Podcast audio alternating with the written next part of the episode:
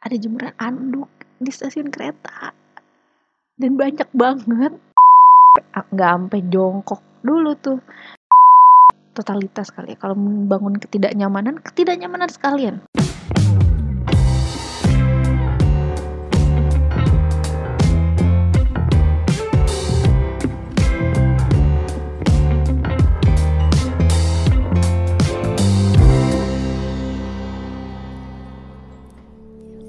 Yo, assalamualaikum warahmatullahi wabarakatuh. Hai semuanya, apa kabar? Semoga kalian semua sehat-sehat aja. Pertama-tama gue ingin mengucapkan terima kasih dulu kepada teman-teman atau semuanya yang mendengarkan Arsi Talks sampai di episode baru ini. Ya, belum dua digit, tapi ya lah ke depannya. BTW ada yang dengerin ini pas lagi di kereta nggak? Atau emang sehari-harinya pengguna kereta KRL, anak kereta?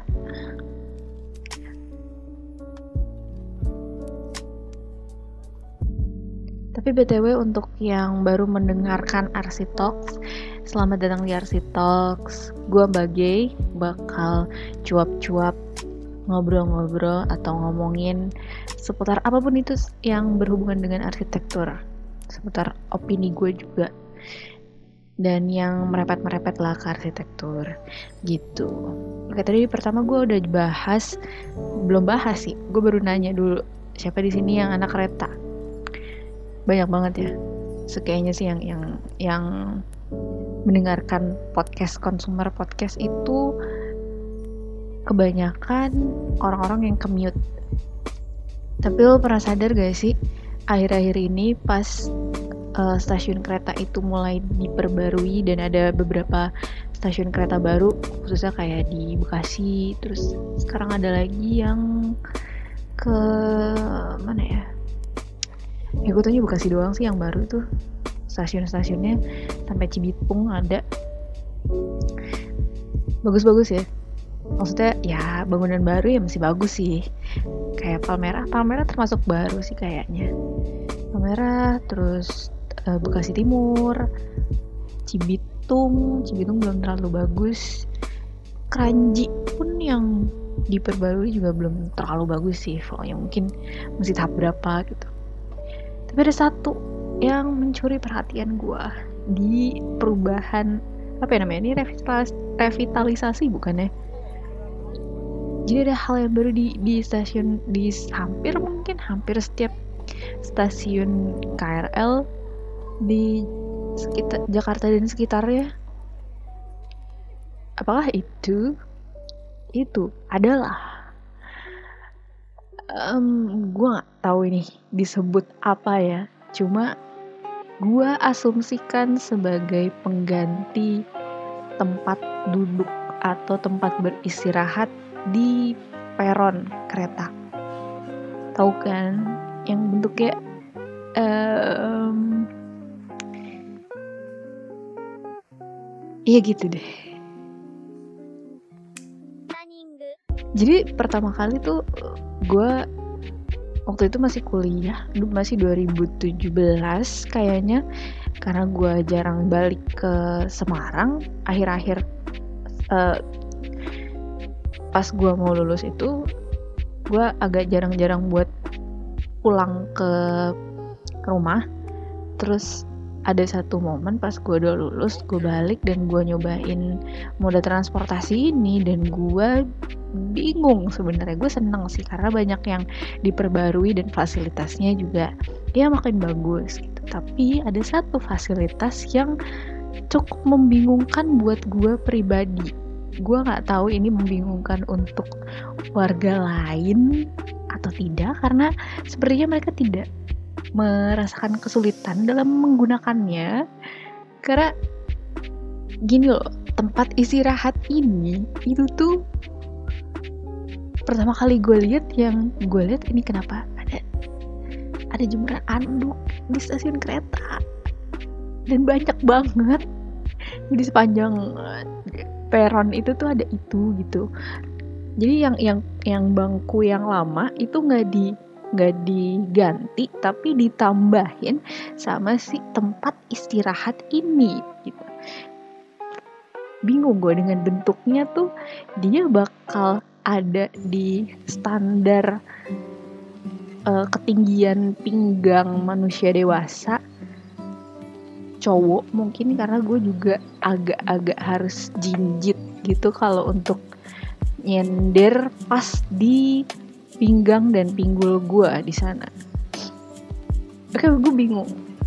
Eh, ini sebenarnya dibuat untuk apa? Gue penasaran sih, siapa yang mencetuskan benda ini tuh ada di sana di setiap hampir setiap stasiun. Setelah gue cari di beberapa artikel di KAI-nya sebenarnya mem mendeklar kalau misalnya PT KAI ini emang sengaja membuat dan mengadakan fasilitas ini di setiap stasiun KRL. Itu dideklarasikan sama uh, di rutnya KAI kalau nggak salah di suatu artikel berita internet gitu. Uh, ya pokoknya gitu. Terus gunanya adalah sebenarnya kayak tadi kan gue mengeluhkan ketidaknyamanan gue terhadap sorry ketidaknyamanan gue terhadap fasilitas ini yang disediakan karena ya setahu gue sepemahaman gue fasilitas yang ada ya untuk membuat kenyamanan bagi penggunanya ternyata ada satu sisi yang gue lupa. Ternyata ketidaknyamanan juga bisa didesain loh guys. Ya contohnya sama yang fasilitas di stasiun KRL ini. Karena di rootnya sendiri juga jelasin kalau misalnya si uh, tempat istirahat gue aku agak-agak kepanjang gitu tempat istirahat kayak bangku. Bukan bangku. Gimana ya? Membingungkan memang. Jadi tempat istirahat ini adalah sebuah bentuk dari stasiun-stasiun kereta di luar negeri. Beliau mengatakan ya kalau misalnya di luar negeri bahkan nggak ada tempat istirahat yang nggak ada bangkunya. Gitu. Jadi orang nunggu ya berdiri aja karena nggak biar nggak lama-lama di dalam stasiun. Logika beliau seperti itu. Terus gue mikir nih kalau misalnya uh, eh, PT KAI mau membuat pengguna stasiun ini tuh nggak lama-lama di dalam nggak lama-lama di dalam stasiun. Ya seharusnya sih ya gue paling benci kalau misalnya harus bilang seharusnya. Seharusnya sih ya jadwal keretanya yang harus ditepati dulu gitu. Jadi kan orang nunggu juga nggak sampai capek nggak sampai jongkok dulu tuh di peron gara-gara capek nungguin kereta nggak dateng dateng. Belum tepat waktu aja. Tuh. Jadi kalau misalnya ya masih masih be, fasilitasnya belum bisa terkoordinir dengan ketertiban si armadanya ini ya. Buat apa bapak beli jem, beli jemuran sebanyak itu untuk seluruh rute KRL di Jakarta dan untuk menciptakan ketidaknyamanan terkadang mungkin gue merasa mungkin ilmu gue belum setinggi beliau-beliau ini. Jadi gue hanya bisa mengeluh saja. Karena ya, ya itulah seperti tidak penting gitu menurut gue. Kalau misalnya emang gak lama-lama ya itu dia lah. Harusnya keretanya juga nggak telat-telat mulu, tidak tertahan terus, tertahan, tertahan, bau. itu kasus lama banget ya Allah kasihan deh mbaknya.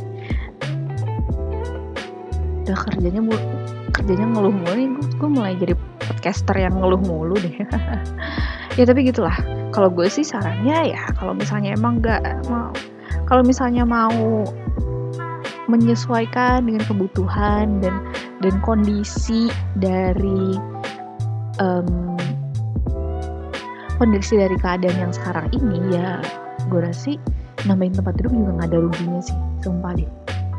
Itu tuh malah menambah kenyamanan tuh. Kalau misalnya ada tempat duduk juga itu tuh tidak akan me merugikan siapa pun.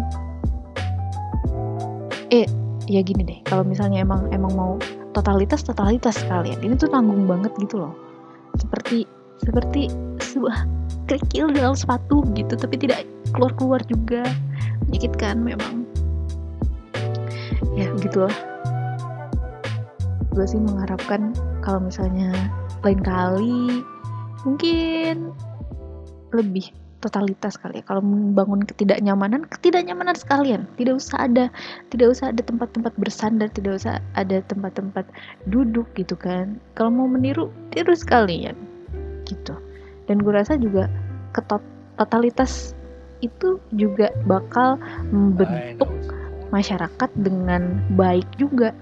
Kalau misalnya ingin membentuk masyarakat ya harus total juga dong gitu kan. Logikanya sih seperti itu ya ya gitulah yang ingin saya sampaikan hari ini. Semoga apa ya? Gue harap sih gue merasakan hal yang eh gue harap sih lo semua merasakan hal yang sama. Jadi gue nggak sendiri. Cie nyari teman apa gimana nih Gak sih, gak apa-apa deh. Pokoknya gue ingin menyampaikan itu saja. Setidaknya keresahan gue ini didatangkan dengan solusi juga. Walaupun sedikit Dan tidak sepertinya kurang implementatif gitu ya ya udahlah pokoknya gitu aja deh. Terima kasih yang sudah mau mendengarkan gue ngoceh-ngoceh hari ini. Mungkin kalian bosen dengerin gue ngomong sendiri. Ya cobalah untuk rekomendasi. Siapa yang ingin kalian rekomendasikan untuk kolaborasi bersama gue di Arsitox komen aja di feedsnya atau DM juga boleh nggak apa-apa di Instagramnya arsitox.podcast ya rctalks.podcast atau enggak kalau misalnya mau agak panjang bisa um, kirim email. Karena di di Instagramnya juga bisa lo langsung kirim email. Atau ya keep in touch lah. Oke okay, oke okay, oke. Okay. terima kasih sudah mendengarkan Talks. Gue bagi pamit. Bye